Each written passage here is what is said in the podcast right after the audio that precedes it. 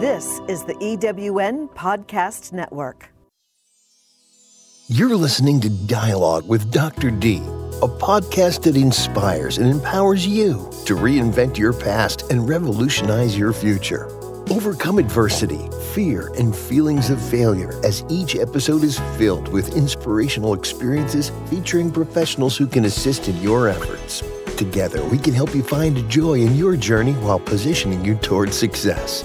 Dr. D is a wonder work of personal growth and success, moving beyond overwhelming and insurmountable odds to become a global speaker, life coach, and author.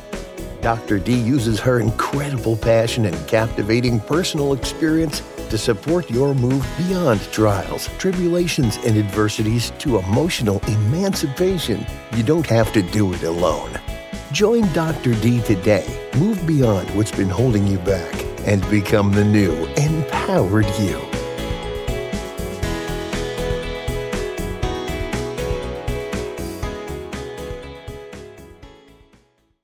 Fighting for what should be basic rights of equality has been and still is a work in progress. We talk about it, we sing about it, we marched, were beaten, and died in our pursuit of it. I'm referring to a political movement and campaign caused by racism, segregation, Jim Crow laws, and socioeconomic inequality from 1954 to 1968. Now, this was to abolish institutional racial segregation, discrimination, and disenfranchisement throughout the US. The question was then, and still is today, have we arrived? The other question is, do we throw in the towel or continue to move forward with determination as demonstrated by the early leaders of the movement? When we think of the civil rights movement, typically our thoughts are on Martin Luther King, Harry T. Moore, Medgar Evers, Thurgood Marshall. How about W.E.B. Du Bois and Rosa Parks? However, there were other women in the movement that are not often heard of. Our guest today will share some little known facts about women who impacted the movement. Greetings, PFAM and welcome to the dialogue today. Today's dialogue will enhance your knowledge about women in the movement who changed our world for the better. Joining us to talk about this timely topic is Ms. Cathelean Chambers Steele.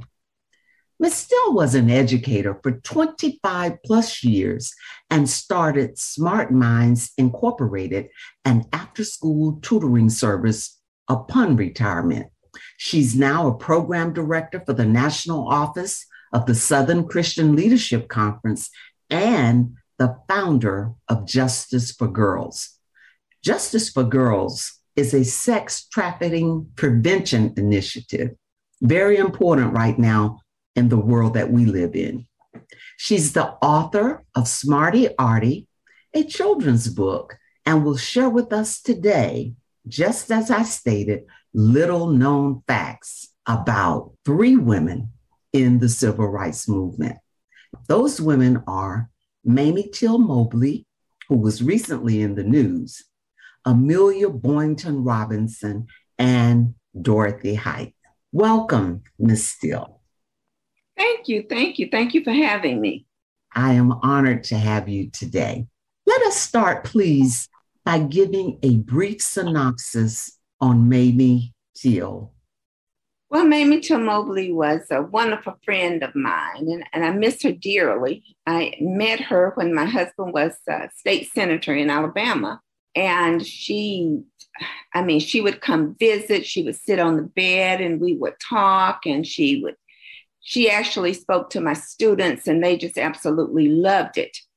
But I love the fact that Mamie Till told me things that I didn't know, things that you didn't read in the history books. And one of those things, of course, was that Emmett stuttered. And that they taught Emmett, you know, if you're getting ready something or talk to someone and you get stuck on a word and you can't get it out, stop and whistle. And so uh, I said, Well, is that why he whistled? And she said, No, he didn't actually whistle at the lady. He actually had purchased his gum already. He walked to the door and he was waiting at the door with one cousin while another cousin was purchasing his candy. And the story told to her that uh, the young man, that the cousin that he was standing at the door was, What did you purchase? And he was trying to say bubble gum. And she said he found himself about to stutter and he stopped and he whistled and he finally said bubble gum. But he was at the door. He was not actually in front of the young lady that Mrs. Bryant, I should say. So I thought that was quite interesting. I just loved her. And, and that one fact was really just astonishing to know that he may have whistled, but it wasn't at her. That's amazing because hearing that now for the first time in my life, after hearing these horrid stories about him whistling at this woman, this is a total game changer. And the question is now did anyone take any time to understand why he whistled? No, I think it was just an immediate thing that this is a young black boy and he has violated this white woman, which he wasn't even in front of when he whistled. We're going to have to get justice. It was just a terrible time in our history where a black person couldn't do anything. Mamie Till was telling me that she didn't really want him to go to Mississippi, that he was just excited about going. And well, my mother, I want to go. And she says, No, you know, I know how it is. And Mississippi. I was born in Mississippi. I really don't want you to go. And she said she talked to him and told him, Look, if you're on the sidewalk and a white woman is approaching, step off the sidewalk. She said she had mm. given him all the history. You know, she thought she told him everything in order for him to be safe. And still, he wasn't safe. And he was just a kid. I mean, how can you murder a kid? a 14 year old, even if he had whistled. So what? He was a child. Right. As I understand the story, he didn't get a chance to defend himself or talk about why it was done. None of that was even an option for him. Am I right? You're right. I was she told me that they went to her cousin's house in the middle of the night and insisted, got him out of bed. Mm and punished him, you know, beat him and and uh, actually shot him in. I think she told me the left eye, mm-hmm. but they beat him for hours before they actually killed him. So he suffered. Can you imagine that young man suffering all that time and wondering what in the world is happening to me? And he was at the house of his cousin. Yeah. his aunt. Amazing. This is just amazing. And so, Mamie, being the strong woman that she displayed and portrayed in spite of everything, I mean, because it even took strength to allow him to go, even having that understanding in the back of her mind that something was not right and it wouldn't be right for him. That was strength, which a lot of these women who were not known today, we hear of her because of what happened to her son. But the strength of these women back then, knowing what they had to endure, knowing they had to protect their families, knowing all the things they had to do. What else can you tell us about the type of woman that she was? Just think of this. She told me that the funeral home in Mississippi kind of warned her, says you don't need to open the casket. And when it arrived in Chicago, she said that they also said you don't need to open the casket. Mm-hmm. And so when they opened the casket, she said she just You know, he was just unrecognizable. Oh and so she said she just had to feel parts of his body and say, Yeah, that's that's Emmett. That's Emmett. And she made up her mind that the world needed to see the cruelty mm-hmm. of a sound. what had happened to her son, what they did to my baby. That was her only child. Can oh. you imagine? Mm-hmm. And so she did something that she doesn't get. To me, people talk about the fact that she opened the casket so the world could see. But when the world saw, that was really the beginning of a movement. Yes. But we don't talk about the fact that that was the beginning of a movement, but it was the beginning of a movement to let people see that Black women, mm-hmm. Black women are just as effective yes. in this movement for civil rights as our counterparts. And this is a fact that the world needs to hear. Thank you for being a part of this dialogue. Share with the PFAM today your thoughts on this latest news regarding the accuser of Emmett. You know, the sad thing is that we all know that they were hiding information. But the sad thing, the really sad thing, is that this white woman was as much a victim as Emmett. She had no power. Yes. Whatever her husband said, whatever the men said, she had to go along with. Right. Because she was afraid not to. Okay. You know, we don't see that part of history. She should have stood up, but she was afraid. She was afraid. But they're afraid. But really, know, in our eyes, because it was our Emmett, because he died. Any of our kids could have at that yes. time gone through that. Right. So she should have stood up, but she didn't. And I'm so glad, glad and happy that they found this information. Yes, it will help the family, give the family some relief, I think. Exactly. Exactly. Again, PFAM, this is a little known fact that has impacted all of our lives in some way or another because Emmett and Mamie, his mother, started the movement. Very powerful. Now, Ms. Steele, if you will, introduce us to Amelia Boynton Robinson. You know, I don't think Amelia Boynton gets enough credit for her achievements in life. For example, in 1934, at the age of 23, she became one of the few registered African American voters at a time when you had to take literacy tests. And no matter how well you did on the test, you were probably going to be denied the mm-hmm. right to vote. But yet she was. How did she get there, though? How, how did she manage to do it when so many others couldn't? Look, she was determined. She was a smart woman. She was determined. She was out of Savannah, Georgia.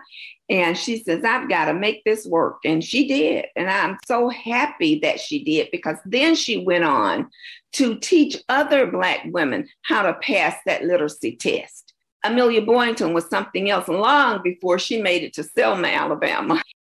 She's kind of overshadowed by John Lewis in the Selma to Montgomery March. Everybody talks about the fact that Representative John Lewis was beaten. You know how bad he was beaten. But mm-hmm. nobody talks about the fact that Amelia Boynton was beaten worse than he was. She'd been in Selma for a very long time. She was gassed and she was beaten unconscious and left for dead on that bridge. And nobody really talks about that there was a wire report that went over television showing her lying there with people thinking that she was dead. Even the uh, people that were recording it, the news people, they thought that she was dead, but she was not. And so she was she was beaten worse than anyone on the bridge, but nobody really talks about that. Why do you think we we didn't talk about it? I think we were overshadowed. I think we're always overshadowed mm-hmm. by what happens with our men. And I think she was just overshadowed by what happened with Representative John Lewis and not putting down what Representative John Lewis did, Absolutely. but just saying that for some reason, we kind of put women in the, the background. Right. And so that's to this day, it's still a struggle, as I mentioned in the introduction. But let's talk about, if you will, Amelia becoming the first African American ever to seek a seat in Congress. Yes, she was. While she was in Selma, of course, she did not win, but she got about 10% of the vote. and this was what year? This was in 1964. Amazing. Being the first African American woman from Alabama to seek a seat in Congress. Wow. Now we hear about our dearly beloved Shirley Chisholm, who went after the presidency, but this is an important milestone as well. Yeah. seek yeah. a seat in Congress. Yeah. Wow. So what happened to Amelia in 1965? But what happened when she was there in Selma? She was registering people to vote. She'd been mm-hmm. teaching women how to vote, teaching them how to take the literacy test, how to pass the literacy test. Mm-hmm. And so she was just very active in civil rights. So she was basically a part of the march. She was okay. going to be a part of the march okay. because she was just that determined. And during that march, she was gassed, she was beaten, and left for dead. Wow. After all of this, what was her lasting memories or her legacy? This is a person that you knew. So tell us any more that we. Mm-hmm. Actually, I never met Amelia Boynton. Okay. I never met her, but I tell you, I studied her, and my husband had met Amelia, and he actually just talked about her all the time about her bravery and how she and her husband both worked to make sure that Blacks would get the right to vote and equal treatment in this country. Backing up a little bit, that literacy test, this was something that was designed just for African Americans. Yes. A literacy test to see if you're competent to vote, which is our right. We have that right just by being born here in right. this country. But now right. we're set aside to be tested to make sure we can stand right and pull the lever. Yeah. Or at that time, mark. Check. Make a check by name. check off the box. Amazing. We can't read a name and check off. okay. Okay. This this is amazing. But yet again, a very, very important piece of history and a fact that we were not aware of. Most of us have heard of Dorothy Height. Oh, yes. We know her from our sorority. Yes. So give us a brief bio and a little bit of history on Dorothy and how you met her. My husband was a state senator in Alabama, uh-huh. and uh, she called. I answered the phone, like, hello. She says, hello. This is Dorothy Height. May I speak to Senator Steele? I said, he's not home. She says, is this my sorority sister? I said, yes. this is me. This is me. I was so excited. And so after that, I got to travel to DC and went to her office and met her. And we just talked for, oh, we talked for a long time, just I won't say hours, but it seemed like hours because I was so excited to be in her presence. Yes. And just to just kind of chat with her and, and learn that, you know, I knew that she was a part of the planning of the March on Washington for freedom and jobs. And so I knew she was a part of that, but I didn't know what a big part of it she was. She was really in the midst of planning this. She helped construct the entire March on Washington. She was actually sitting on the podium and she was not allowed to speak. And that just rattled me when she told me that. Through her hard work and and I'm sure part of the conception of it all, she got to sit there as a token. And this is a token of our own people. Yes. But not allowed to speak. Yes. We've come a long way, baby, right? Yes, yes, yes we have. So, are there any stories that you can share with us that she talked about?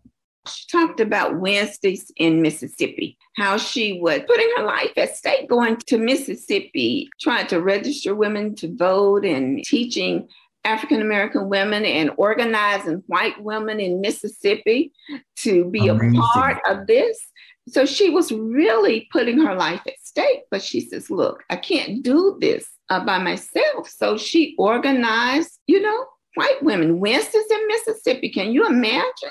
That's huge. Yes, yes. So she talked about that as what did she say? Boots on the ground, you know. Yes. Uh, you know, she she said I had to be on the ground and get things done. She, she said she was taught mm-hmm. that you don't give up. Quitting is never an option. Never an option. Never an option. And as an educator, did you find a lot of this information in the in history in our school systems? Because a lot of this information is still not known. How do we get this out to our younger people who take freedom for granted? Because it, it's not something we should ever look at as it just happened, because it didn't. You know, when I was teaching, they barely had any Black history in the history books.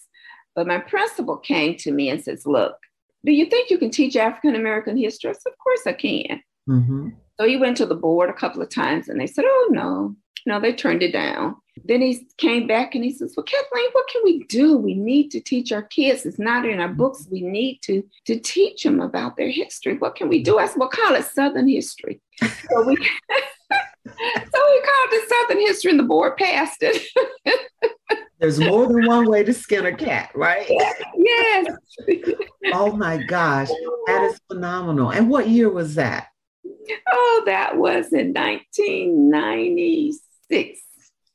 96, not mm-hmm. until 96. Right, right, right. And under the auspices of something different. Yeah. Southern history. Mm-hmm. Amazing. Tell us which president honored Dorothy Height? Actually, there were two of them. Okay. In 1994, she was honored by President Clinton. She was given the Presidential Medal of Freedom. And then again, she was honored in 2004 by George W. Bush when he gave her the Gold Congressional Medal.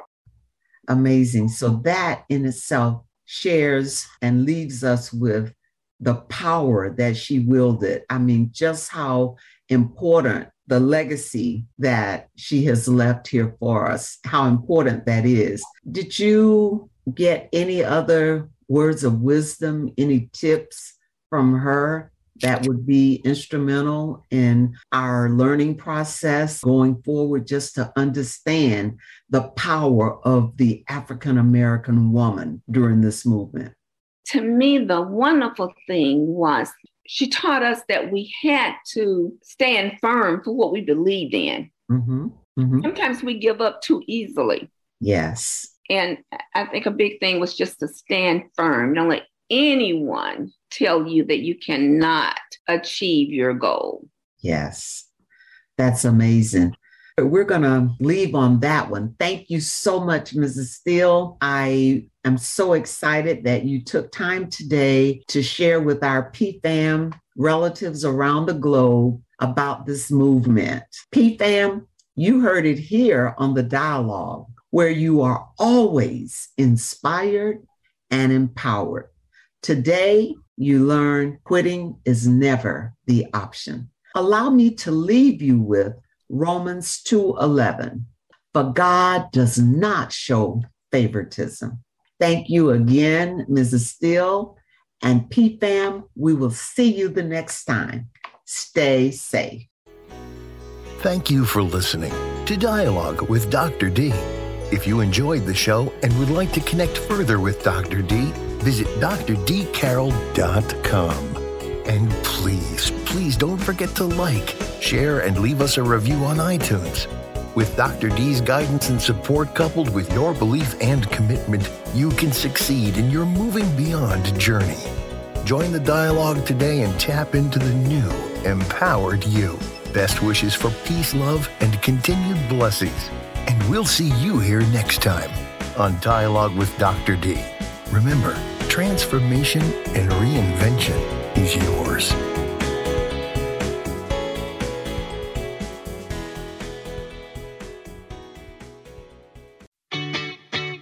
Have you ever asked yourself this question why is it so hard to make a buck? I know I have. Hi, I'm Sandra Yancey, founder and CEO of eWomen Network. What I have discovered after going from the brink of bankruptcy to running a multi million dollar award winning business is this you can't build a million dollar dream hanging around minimum wage mindsets. My mission is 1 million women entrepreneurs generating $1 million in annual revenue. So here's what I've done I've created the mother of all entrepreneur success programs that you can access online on your time. It's called Monetize Me Now. It's a seven module online course that is 100% my success formula, covering mindset, mission, management, motivation, marketing, and measure. Come on, take my hand and I'll show you the way to learn to earn flowing revenue for your business. Visit monetizemenow.com for details.